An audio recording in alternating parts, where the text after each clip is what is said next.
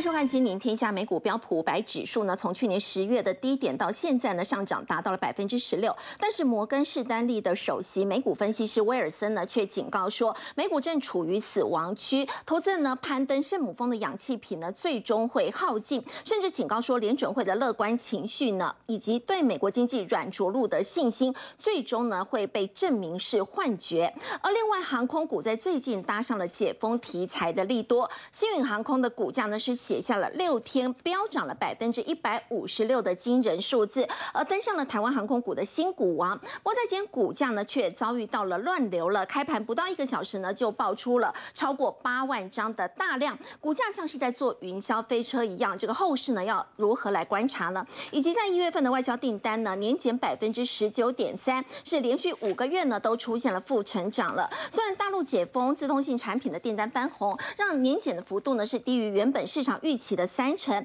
但学者认为外销订单金额低于五百亿呢，其实就是一个警讯了。那么接着，美国科技业的裁员潮到底会不会也在台湾上演呢？我们在今天节目现场为您邀请到资深分析师谢承业，大家好；中央大学经济系教授吴大任，大家好；资深分析师李永年，大家好；以及财经专家游廷浩，大家晚安。好，陈业美股真的已经见高点了吗？大摩、小摩同时警告说呢，会出现反转。大摩甚至说，美股进入到了死亡区，还说没有办法存活太久。哎，其实大摩最近提出这个警告，哦，这个是 Wilson 哦，他特他是大摩首席的美股美股策略师哦。对，他提出这个死亡区的警告，我相信应该是呃有经过整个团队的一个评估，因为毕竟他出来发表这样的一个论点。代表大摩对整个美股的一个看法哦，他提出死亡区，其实我确实是蛮讶异。为什么？因为照道理，呃，经历过景气的循环，然后加上这个去年美股的一个大跌，再加上这个呃通膨升温以后，联准会的一个呃政策是不是慢慢要降温了？哎，照道理应该是对美股试出黄金区吧？至少最坏的状况也过去了。对，我我原本以为他是说哦要脱离死亡区，结果我不是。仔细看，他既然是说进入死亡区，他在提醒大家说熊市还没有结束，而且他用了一个非常呃巧妙的一个比喻哦。为什么？他就讲到这个珠穆朗玛峰，珠穆朗玛峰是西藏语哦，呃，它的念法就是珠穆朗玛峰哦，就就就是我去查了，它的它的念法是这样，所以为什么翻译叫珠穆朗玛峰，就是我们所谓的圣母峰哦，我们所谓的圣母峰。那为什么他用这个来比喻？因为挑战圣母峰是所有这个登山极限运动爱爱好者一直想要尝试去突破的一件事情。那进入了这个死亡区的意思是起点上方三千英尺。那为什么去挑战这个圣母峰攀顶这件事情是非常困难的？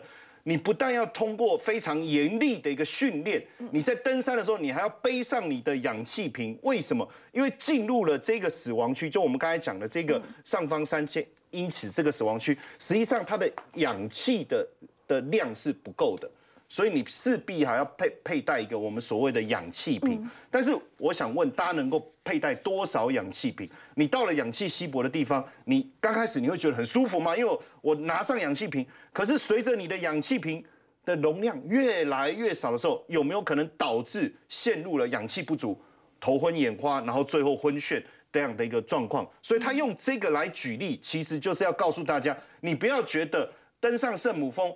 美景很漂亮，你人生这个人生登顶的这个成就，可是实际上你要注意，未来可能带来悲剧哦。所以他就特别提醒大家，股价现在已经推向这个高度，实际上流动性的问题，也就是说，未来股价如果流动性一产生问题的时候，你的氧气不足，你要知道，你可能不会活太久。因为这他这一句话，我觉得很严厉，他不想要让大家突然觉得压力很大，但是他用这样的比喻，我觉得很生动。他说：“你要知道，你自己到了不应该去的地方，可能不会活太久的这个区域。为什么？他举了这个例子哦，他用了这个 risk premium，也就是说，基本上现在 S M P 五百的本益比来到了十八倍以上。好，那你本益比高，是不是代表风险高？那特别跟大家翻译一下，risk premium 叫风险溢酬。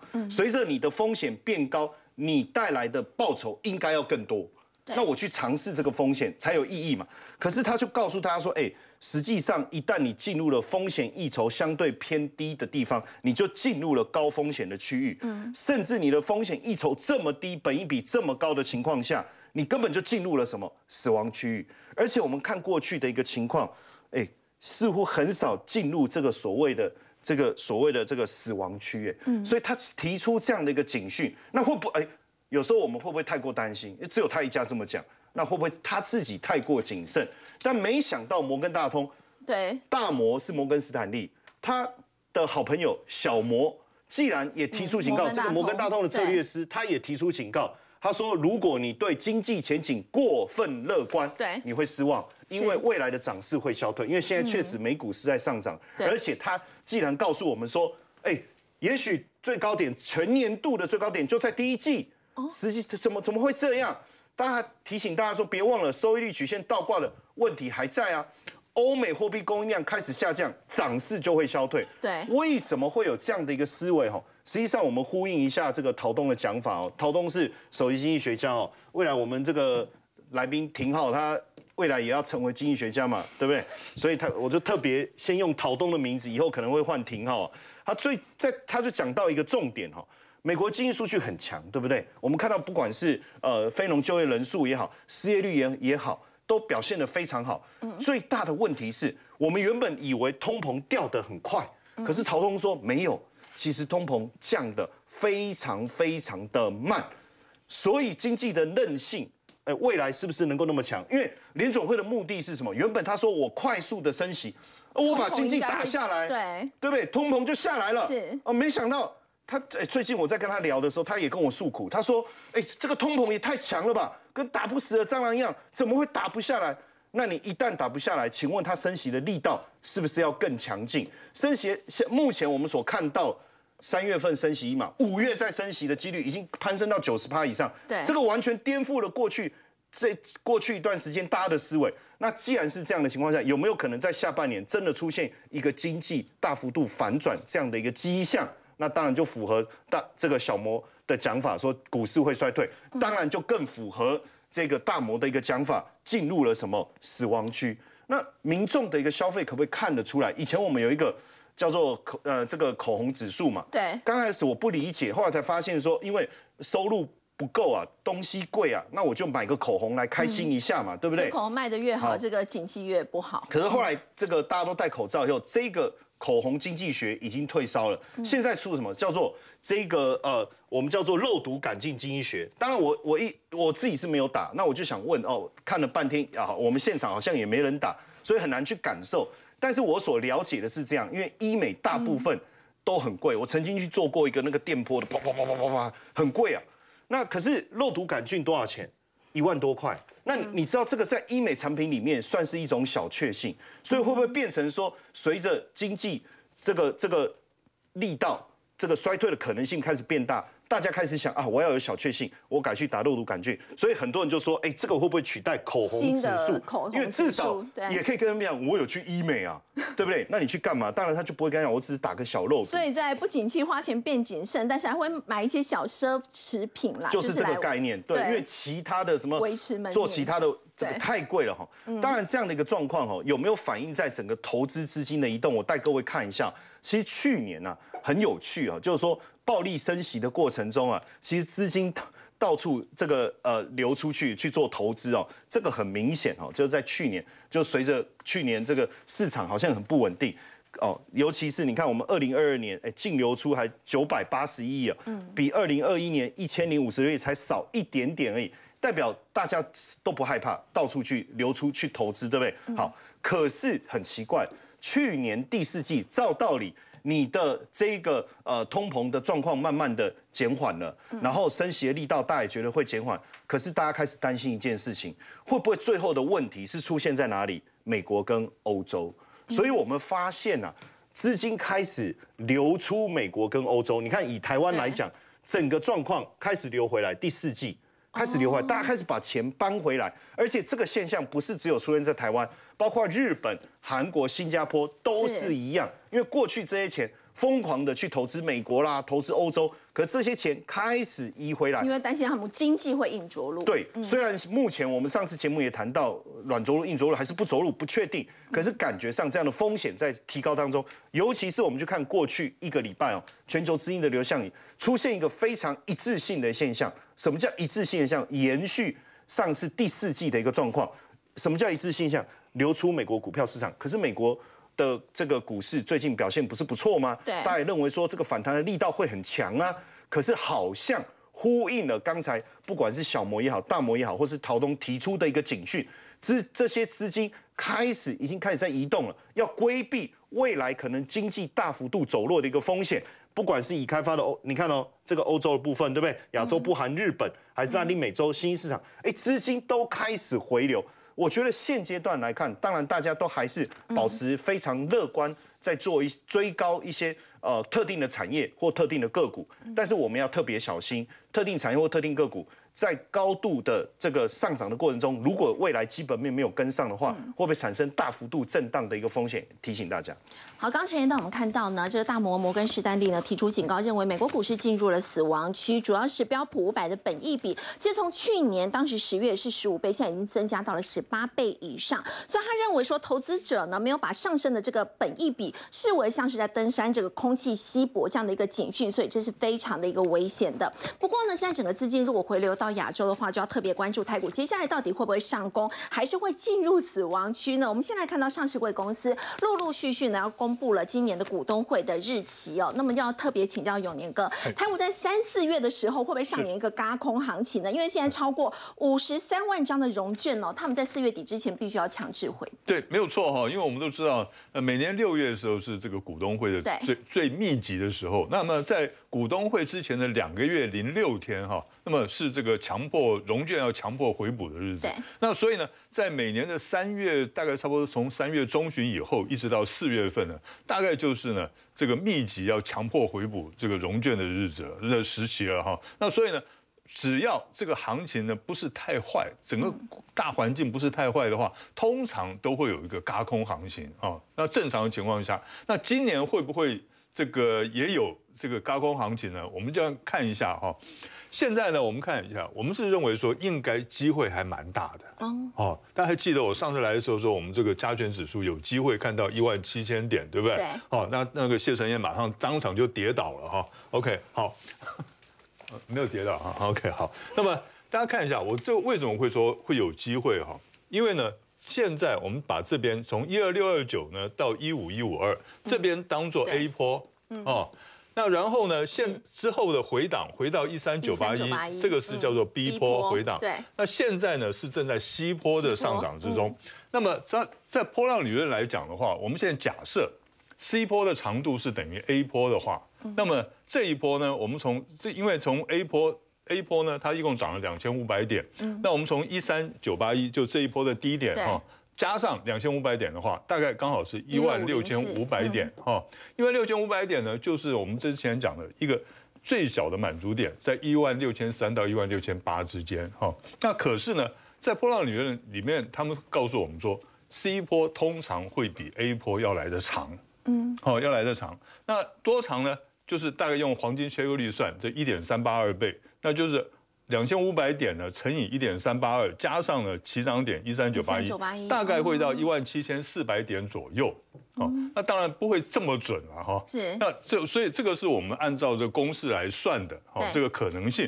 那可是呢，我要跟大家讲的就是说，在这个高空行情要开始启动之前，通常会有个蹲跳的动作。那简单的讲就是说，从现在开始，从明天开始到这个呃三月初之间。我们不排除它有个拉回来的可能性，可是呢，你只要拉回回档一下，对，先回档一下，那只要拉回呢，不跌破这个年限，年限现在目前位置在一五二九零，它只要不跌破年限的话，它还是有机会呢展开一个嘎空的走势的。哦，好。不过我们说到呢，整个如果说要挑选个股的话，是不是如果说有高空行情，一些高卷资比的个股就可以特别观察一下？对的，没有错哈。那今而且尤其呢，今年呢哈，这个高卷资比的股票跟往年不太一样哦。往年高卷资比的都是什么股票？都是一些那种标股啦，对不对？小标股哈，那种没有什么基本面的小标股。可是今年呢，你看一下哦，我们再把这个呃前十五名的哈，把这个 ETF 扣除掉哈，那大概排列出来的一些这个高卷值比的股票，像豫创、哦金瑞、天域、高丽、联永。那联电哦，联电很很奇怪哦，金居、宏达电、创意跟稳茂，其实大家可以看，那一般来讲，大家会去踊跃放空的股票，大部分基本面都不会很好，哦，因为大家讲说，你这个基本面凭什么那么那么强，股价为什么强，大家跑去放空，对不对？好，你说像豫创啊，它一月份营收年减百分之六十九。那就大家去放空，还还有情有可原。可是呢，精锐它一月份营收年增百分之五十九，你也跑去把它放空，对不对？就会不会觉得怪怪的？对。然后呢，刚才我讲了一般放空呢，一般卷子比高都是小型的这种投机股啊或标股。可是联电呢，拜托好不好？是是不是这种大型全值股，它也跟你放空，卷子比高百分之四十五。因为呢，我在这边跟大家讲，因为呢，大家的观念都是认为说，在去年，尤其去年下半年，所有的人都告诉你说，这晶片哈库存成熟制成的晶片库存太多了，对，的客户又砍单啦，产能利用率又降低了。觉得这种二线的晶圆代工厂会比较对承受比较大的压力，会很惨，对不对？对。那真的有这么惨吗？我们看一下，大家看一下哦。这个这个是周线哈，周线到目前为止，它已经在高档的五十块附近呢，已经震荡四个礼拜了。嗯，那震荡四个礼拜，那一月份开始震在高档震荡，大家会不会觉得很奇怪？大家都讲说第一季是最惨的时候，那事实上呢，在公司这方面他自己也讲了，好，法说会上讲说第一季产能利用率可能会下滑到百分之七十，那预估呢单季营收季减可能两成，确实是不太好的样子。可是股价为什么那么强呢？那会不会觉得很奇怪？好，然后呢，我们可以看三大法人从一月份以来，对，还买超五十一点五万张，是不是？你说会不会觉得很矛盾？跟当初讲的很矛盾？对。那为什么会这样子？我这样举一个例子，大家有没有注意到最近面板的股价，哇，一直在涨，对，很强，对不对？是。那面板，而且公司高层自己一直买，是，对不对？然后呢，面板它好不好？它基本面好不好？不好啊。对。像友达去年好像赔了两百一十一亿，对不对？那结果它的股价反而为什么一直涨？嗯。那只有一个理由，就是呢，最坏的情况已经过去了，或者是呢，现在已经处在最坏的状况，不会再更坏了，所以呢，它的股价就反弹。我在这边跟大家讲哈，这个理由不见得正确，可是呢。当这个市场的气氛是处于一个多头的气氛的时候，任何的利空它都有个解答，都会告诉你说利空出尽了啊，或者是呢这个利空不不会实现哦。好，那么另外一档股票呢，就是联勇，就是我为什么是联勇呢？但因为就是我刚刚讲的，因为它是做驱动 IC 的，对，就是面板的驱动 IC。那所以刚才我讲了，这面板的股价呢已经开始往上冲了。那么联勇呢，它事实上这个也是周线。它事实上还在相对的一个比较低点哈，所以呢，在这里我们也是一样看，今年以来三大法人合计买超三点二万张，卷子比这么高哈，这个卷子比多高？在这里联勇百分之四十七点八，是，所以呢，是不是它也可以走一个高空轧空的行情？对，所以投资朋友呢要注意一下。好，永年哥刚刚带我们看到是在整个三四月呢是有机会上演高空行情的一些个股。不过我们说到最近的航空股呢，其实也非常受到这个资金的青睐，尤其。在人气焦点的部分呢，就要特别提到是新宇航空了。才一个礼拜左右的一个时间的股价就涨了一倍。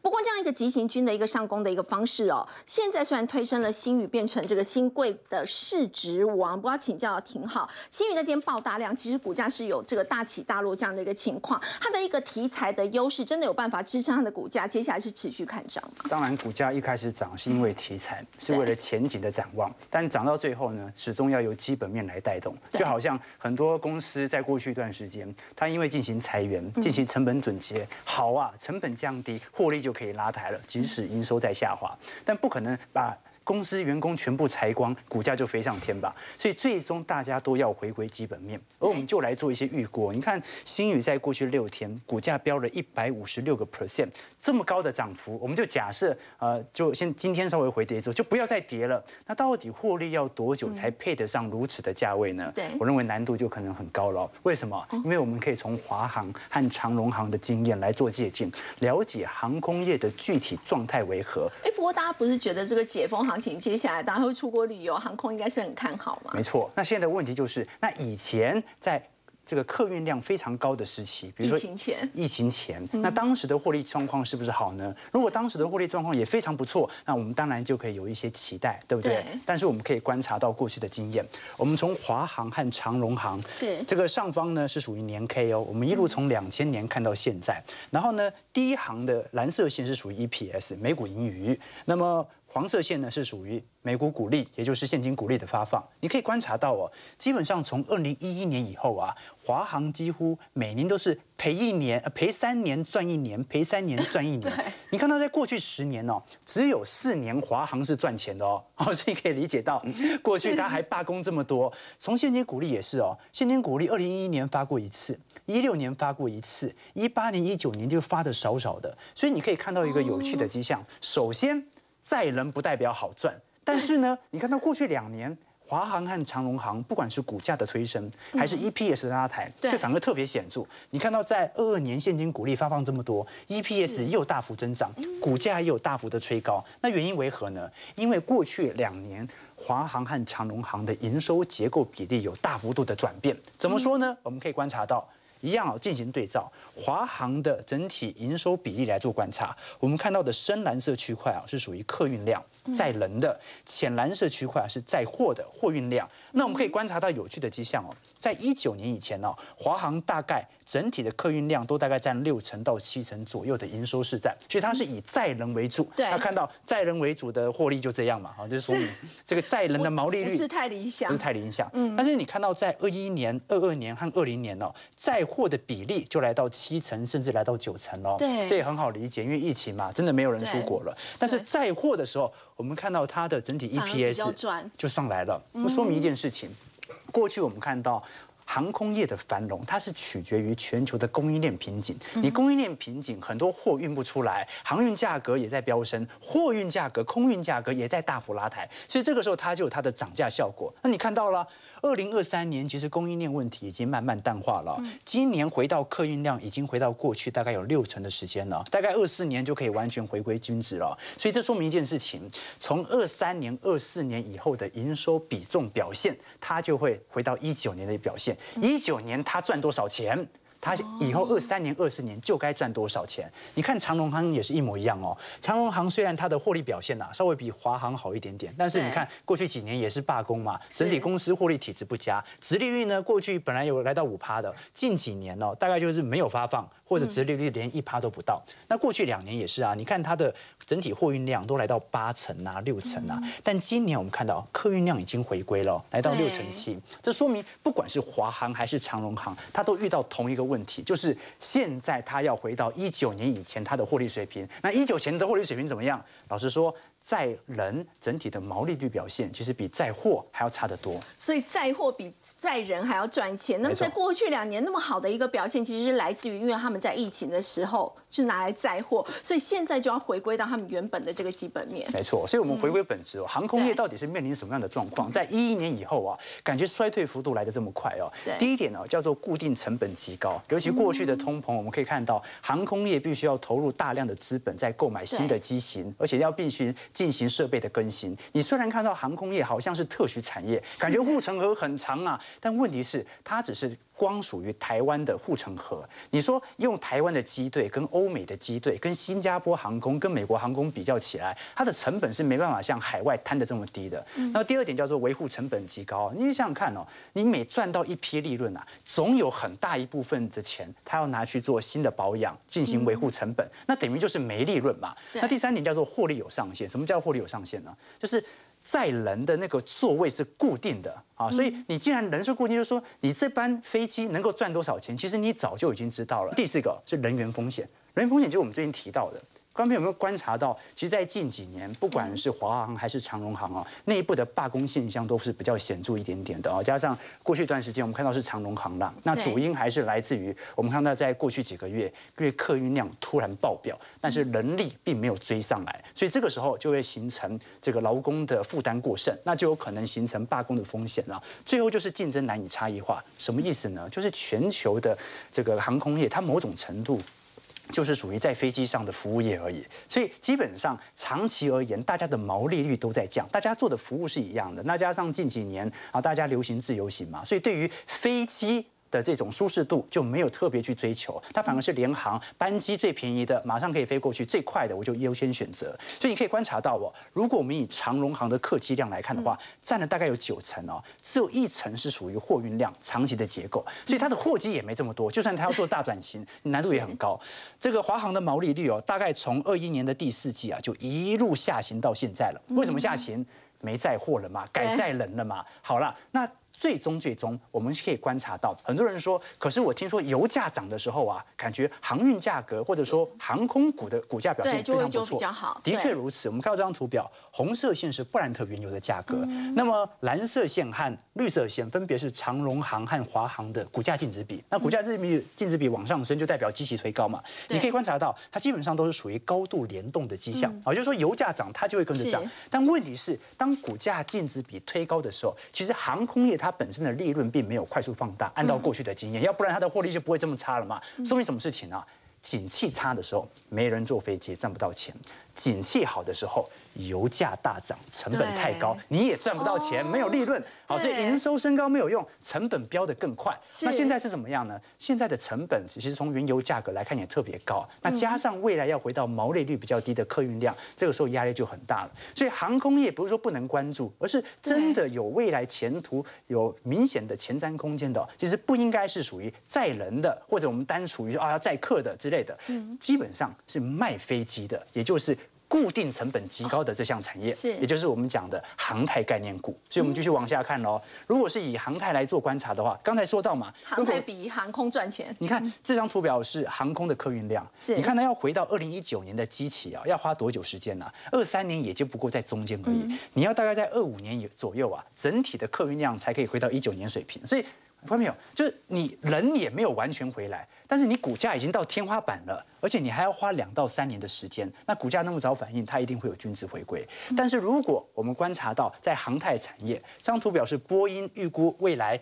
二十年整体的商用机的变化，那一九年大概有两万三千八百八十辆的波音机哦，那大概三千辆它会持续的保持中长期的营运啊，因为是刚建好的，但是有大概有两万辆左右是要替代的，一万九千辆是属于未来的增长空间，所以总共大概有四万多辆的商用机，这个商机它是可以完全的进行通膨的转嫁成本，转嫁给航空公司的，所以我才会觉得说，我们对于新宇航空哦最近的股价拉抬，当然啦，这个这个新股。票我们看到受到市场上的吹捧，而且现在不管是洛杉矶，不觉得它是有机之谈啊？对对对，人家就一定要讲那么直接吗？但是我会觉得说这种。大幅上涨的股票啊，你要让它基本面追上来是非常困难的，因为它有一个产业的坚固性，是产业的天花板摆在那边，所以我反而觉得大家稍微保守以待，还是要保守谨慎一下。好，不过我们来看到是不是景气真的有变好呢？如果说现在解封之后，我们现在刚关注的是在今年一月份的外销的这个订单的金额，在这一次呢是不到五百亿，年减的幅度呢将近两成，而且呢已经是连续五个月的负成长。另外，劳动部呢也公布了现在实施五薪假的。一个情况呢，总共是两千三百一十五家，人数呢有一万六千四百九十五人。那么现在呢，其实，在天下杂志的部分呢，也在报道说呢，像美国现在这一波科技业的裁员风，大家很担心哦。如果说整个景气再不理想的话，裁员风潮会不会吹进台湾？我们要请教吴老师。是，呃，我们先看一下那个有关外销订单的情况。好，那那个一月份哈，它是掉到了四百七十五亿。对。好。那呃前前前个月哈，就是去年的十二月，它是五百二十亿美元。哦，还在五百亿对对。那如果我们再往更前一年来看，二零二一年好十一月、十二月好，它都在六百亿美元以上。哦。好，那而且呢，在呃去年二零二二年好，它也有几个月份是在六百亿美元以上。好，大部分的时间好就呃也也都在五百亿。好，那所以说这一次跌破了五百亿，好，确实是一个警讯啊。好，而且呢，外销订单哈，其实跟出口好还是有点落差。好，我举个例子，像通常我们诶厂商接单之后，好，他不会马上出货，好，所以可能到下个月好或者下下个月来出货。是。好，所以我我们诶在去年十二月，我们的外销订单好是五百二十亿。嗯。但是我们在一月份，我们的出口就有三百一十五亿。好，所以我们就可以看到，其实它的落差蛮大的。对。好，另外呢，我们有接单，但是不完全是在台湾生产。好，那所以说我们把那个诶外销接单好的这些产业做一个简单的分类，好，就是可以把它分成科技产业，好，还有诶传统产业。好，那科技产业的部分呢，其实它的接单大部分是在海外生产。好，并不是在国内生产。那所以虽然接单的金额很高，但是台湾其实制造业并没有实质对，所以所以跟我们的出口之间的关系就比较没有那么高。对，好，但是传统产业它大部分是在台湾生产。好，所以如果传统产业好，诶，它的接单有成长，那我们接下来哈那个诶，接下来下个月或下下个月，我们的出口哈就会有比较好的表现。好，那所以所以诶，从我们这一次的那个诶。一月份外销订单的这个结构来看，好，它几个分类里面呢，只有一项是成长。好，这一项呢就是资通讯，好，资通讯产业。好，那资通讯产业它的成长，好，但诶虽然是有成长，但是呢，因为它大部分还是在海外生产。好，所以对我们国内好的那个，诶，就是经济的贡献或者出口的贡献，好就会比较弱一点。对对。好，不过我们说到，其实中国大陆的一个解封，当然大家也期待很大。不过我们来看到中国大陆现在自己也面临到的一些经济的一个问题。我们刚看到呢，现在。失业率的部分呢，特别被关注，尤其是青年的失业率哦。现在竟然出现了，我要招一千人，结果来了十万人来应征，可见这个工作非常不好找。包括像中兴大陆的电信设备巨头中兴通讯呢，就传出他们要裁员一到两成的幅度，其实裁员的幅度很大。那么校园现在征才的机会呢，也被砍半了。包括呢，甚至有这个业者用 AI 来面试，只为了要节省成本。是，诶，其实哈，我们看那个中国它的劳动市场的情况哈。呃，就是以去年来看，好，它全年它的失业率大概都维持在百分之五点五上下，好，最高的时候还还还曾经到百分之六，好，所以我们呃比对我们台湾，哈，大概全年都在三点，诶三点多嘛，哈，那三点七、三点六左右，那美国呢，现在失业率甚至可以到三点四，好，但是中国失业率呢还在。诶，大概在五点五上下，所以我们可以看到，其实它的失业人口其实蛮多的。那失业人口里面呢，其实很大的一部分是年轻人。好，所以它有一个统计啦，好，就是十六岁到二十四岁，好，这个年龄层他们的这个失业率，哈，诶，在去年哈最严重的时候，就是失业情况最最诶最差的时候，它接近百分之二十，十九点多。好，就是年轻人的失业，对。那现在呢，大概是百分之十七点多。好，最新的数据，所以呢，我们可以看到，其实年轻人他们要找工作真的是非常困难，失业率那么高。那其实呢，最主要还是，诶，中国的经济哈，虽然它现在已经在解封，但是呢，疫情的影响还是持续存在。好，就是每天还是很多确诊死亡的人口。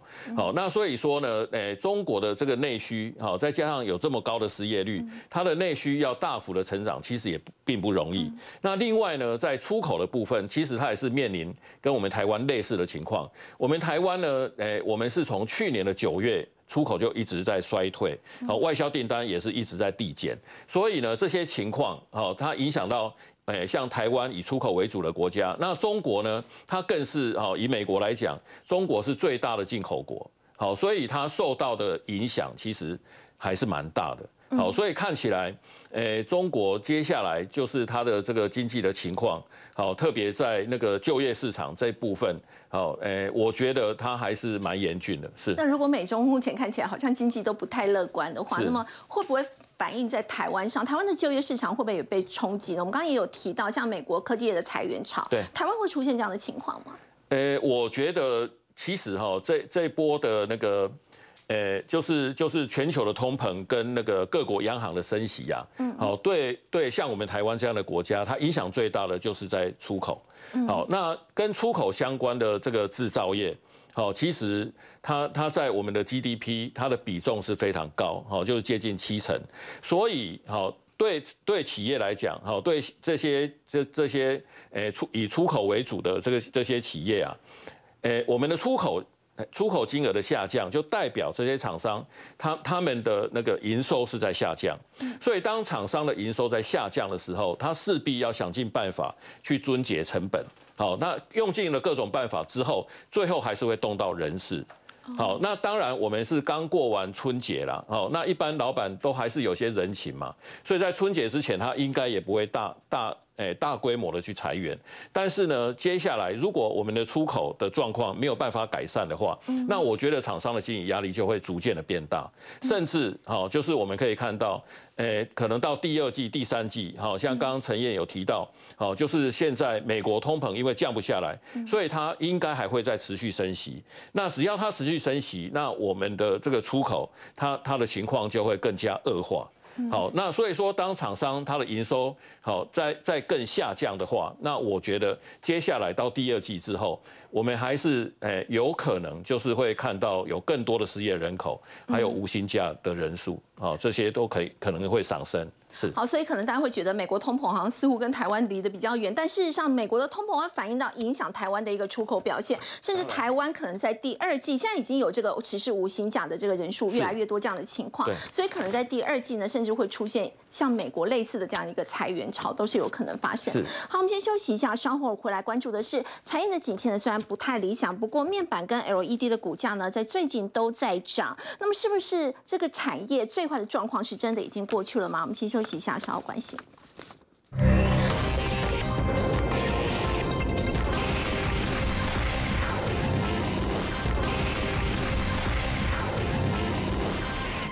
虽然产业景气呢，现在杂音还是很多，不过面板跟 LED 的股价呢，在最近都是在往上涨的，是不是最坏的状况已经过去了？我们要请教陈燕哦，像是 LED 车灯厂联家这一家公司，它手上的订单金额呢，已经突破了百亿。对，我们先看一下它最近的一个股价，确实非常的猛哦。你看五天就涨了快超过十七趴哦，只是说今天遇到比较长的这个上影线也合理啦，因为今天爆出了。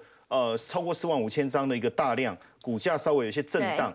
那当然，后续如果压回，我我觉得也也也不会觉得太奇怪。但是整体产业的一个趋势啊，似乎已经开始看到曙光了哈。对。那很多人会说，哇，它股价涨得这么厉害，根本看不到它的车尾灯。没错，它就是做车尾灯呐，它做 LED 的车尾灯。特斯拉的。对，特斯拉哈，它目前在手订单已经破百亿哦，明年应该就整个进入爆发潮。而且十三款新车，你知道，呃，他当时他拿到 Model 三六十万辆的订单，是打败 LG 耶，哦，所以这个是非常的惊人哦。那现在明年开始出货的话，整个业绩爆发，所以我觉得现阶段市场似乎已经开始在这个地方在做什么，就是说这种好像领先卡位这样的一个味道哈，全年营收应该会出现双位数的成长，我们就。它不是现在才开始好，二零一九年其实美国每卖六点二辆新车，有一辆就用它的产品，就 L L E D 的车尾灯。好，那当然讲到这个廉价，可能大部分人会稍微比较陌生哦，因为过去当然我们讲呃特斯拉概念股讲 L E D 啊，讲尾灯，其实都会谈到廉价，但是似乎大家比较没有去谈它的故事哦。那我觉得今天我们也来谈一下，实际上它的廉价的董事长黄国兴呐。他被誉为 LED 的教父，教父，教父，哎，这是教父级的等级。不过他也曾经跌了一大跤，没错，对。实际上他从清大到台大到西北大学，那因为他其实非常的优秀哈，是。他在呃当时他在研究的是 MOCVD 这个技术，全球只有五个人懂，嗯，而且他的老师。哎，就就说算是他的师同门师兄弟哦，中村修二是拿到诺贝尔奖的，哦，那个蓝光 LED 哦，所以他其实非常非常的优秀，所以还在念书的时候，其实就被网络毕了业以后，叫叫 HP 去了，后来也做得非常好，自己出来创业，那回到台湾，一九九三年创立了国联光电，那他其实自己也吓一跳，奇怪，怎么三年我们就做起来，五年就上市柜了，这个太可怕了，但是为什么讲到这都还没看到跌一跤？但是因为最大的问题是，它有很好的技术，嗯，但是缺乏资金，而且当时冲的非常非常的快，不止国联光电、联家，嗯，哦，还有包括这个联军，连我们讲整个集团，其实也在当时快速的不断的在成立跟扩张。那当然就出现了资金的一个问题，就引入了这个万海集团。当然，在整个这个发展过程当中，因为它的个性非常的冲，毕竟他是呃算是天才型的。其实我可以理解他的孤独了哦，因为像我们这种天才，对某些情况大家都不是太认同。那在当时的这样的一个情况下，他很像那个钉子哦，我们打啊要把它打下去。他就自己讲哦，他最后悔的事情就是当时他自己自有资金的水位太少，只有百分之六，那自然而然就被算是被离职，就整个被离职哦。但是当他离开的时候，他这样其实很多人跟他说：“哎，你股票卖掉那几几十亿的钱呢？你有什么好担心？你就大学当教授啊，很好啊。”但是呢，他背后支持他的这个力量是谁？就他的太太黄访玉。我大概也跟大家说明，说文解字哦，每日一字哈。这个访就是太阳刚出来的那个样子。哦。那确实哦，我们要讲他充满了希望，充满了希望。当时他太太就鼓励 他说：“你是何等人物啊？你就是一个创业家，你去当教授，学校不缺你一个教授，你就是要创业。哎，你知道吗？就把他给鼓舞起来了。而且讲到这，他们两个相似的故事真的很浪漫。为什么？刚才我要讲，呃，国兴董事长他是清大，嗯，他太太是台大，那当时就是联合迎新嘛，哦，那大家就在就是约约约就凑人数，然后就去爬山嘛，哎，两个爬山爬情投意合，就爬到枕头山去了，哦，算是非常浪漫的一个过程哦，一个浪漫的过程。所以你看，当时他跌到了谷底，哎，也因为他太太在背后的支持，因为两个个性真的截然不同。为什么我讲截然不同？你知道他不只有技术，而且个性非常冲。我们在讲。其实这个就有人比喻他们两夫妻两个哦，很像蛮互补的，很互补。其实就像他说打高尔夫球，人家四个去打，对不对？啊，我们就交朋友嘛，大家轻松打。他不是，他一个就要把另外三个球友给干趴了。他说球杆拿出来特大只，就是要轰得比人家远，没人敢跟他打高尔夫球。但他太太是什么？很细腻，非常的细心，哦，很像我们在讲推杆，你要怎么样把这个打得非常好。当然。黄国兴这这几年也有很大的转变，我觉得都是他太太在后面哦，这个帮助他有非常这个助力非常多。而且其实你要知道，要拿到车厂的订单很不容易。对，今天不是说呃我做 LED 啊，别人都看不到我车尾灯，你要不要来？不是这个逻辑。你去拜访这些国外大厂，他有多少人想要拿他的订单？嗯，你知道这个一拜访多久？四年呢？对，才能拿到一张订单呢。这一张订单有多少量，你也不知道。谁去做这件事这么细心，一一的去拜访，其实就是他太太。所以你知道他在背后帮助他非常非常的多。当然也也随着这几年，我们看到他的这个发展有了技术，然后呢，这个整个个性他有很大的转变，再加上他自己现在资金守得非常好，目前他的自由资本都在百分之三十以上，大概没有人可以再让他被离职了哈。那我们当然也看到了。这个呃联家的一个发展，随着有技术，然后有能力、有管理能力，强强联手，对股价上来以后，应该随着明年业绩的爆发，股价应该还有表现的机会。好，刚刚陈燕带我们看到是在连家哦，那么特别也提到这个 LED 呢，景气呢似乎是像落底一样，在最近呢又涨了一段。不过接下来还会有哪一些落后补涨股可以做留意呢？我们先休息一下，稍后回来。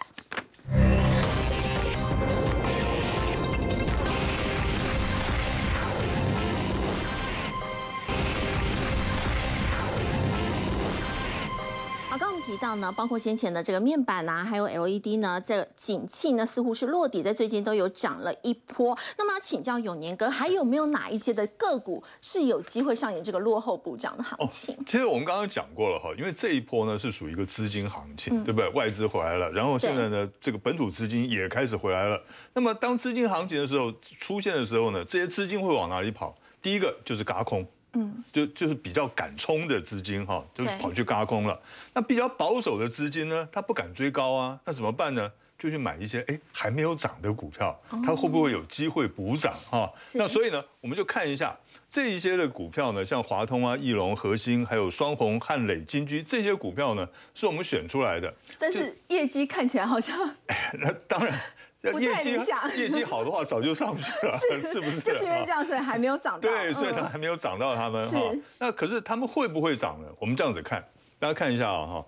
最近一个月千张大户增减的比例，哦每一只都是呢增加，增加的，表示呢大户已经回来了，开始在买了，对，开始在买了。那这样这个增加的百分比越高，那表示它涨的机会越大哈。像譬如说华通这千张大户的比增加比例呢是增加百分之三点二，那另外一个金居增加百分之九点三，哇，这个很恐怖的数字哈，所以大家可以注意一下。那这一些呢增加幅度比较大的，它就有机会塑造出一波。一波补涨的行情，那我们以华通就做举例子。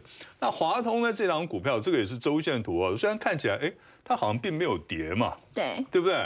那可是它也没有涨啊，感觉还蛮平稳。对，它很平稳的一张股票。那为什么它能够平稳呢？其实它一般来讲，它的这个呃，它的这个业绩啊，它的基本面其实是相当的稳定的。嗯，它只是最近呢，受到最近是受到这个库存的问题哈，所以造成它。可是呢，你可以看。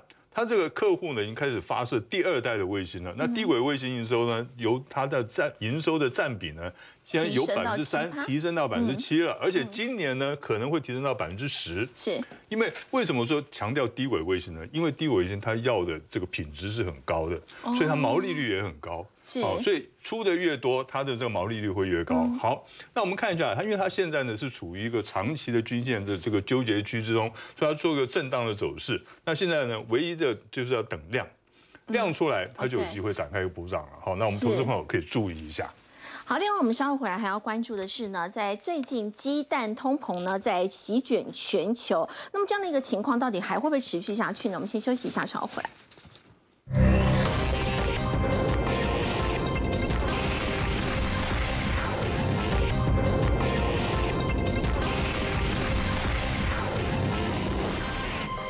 鸡蛋通膨最近席卷全球，除了台湾的蛋价已经回到去年七月的高点了，而且挺好。美国的蛋价很夸张，一年涨了一百五十趴。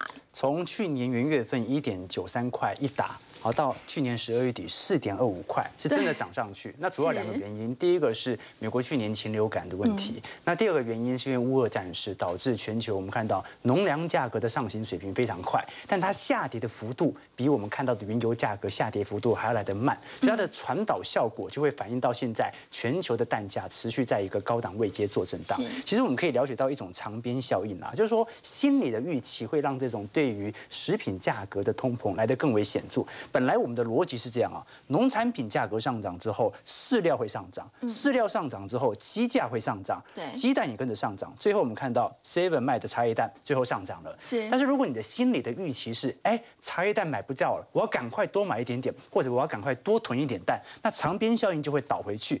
所以，我们从长边效应往回倒的话，如果市场上越缺蛋，我们看到，如果越缺茶叶蛋，就要 seven 有备更多的鸡蛋嘛？那你要备更多的鸡蛋，就要更多的鸡来生鸡蛋嘛？那就要有更多的蛋来生鸡嘛？那最后呢，饲料费就要更多，农产品价格就因此而上涨。所以它是一种预期循环，就是说明明通膨倒到过来，我转嫁完就没事了，但是我现在又囤货，囤货通膨又倒了回去，所以导致蛋价在内部就会不断的上行。但老实说，如果是以台湾市场来看的话，其实这一次的通膨哦，比较属于外部性的。通膨对于台北股市整体通膨的数据拉抬特别显著，为什么？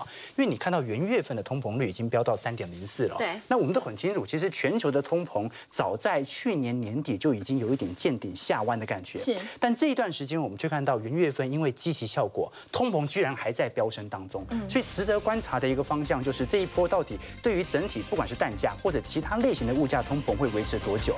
如果我们从元月涨幅来看呢，涨幅最多是高利菜了。不过这是属于气候因素。涨幅有五成，国外的旅游团费涨幅有四成二，所以大家要旅游的还是自由行比较划算一点点的。那旅馆和住宿费哦，涨幅分别有两成三和两成七。最近其实房这个住宿费都贵非常多，所以这个我们可以观察到。那鲑鲑鱼也是哦，鲑鱼涨幅有两成三，我就很好奇啊，问过我有个朋友卖鲑鱼的，我说鲑鱼为什么那么贵？鲑鱼不在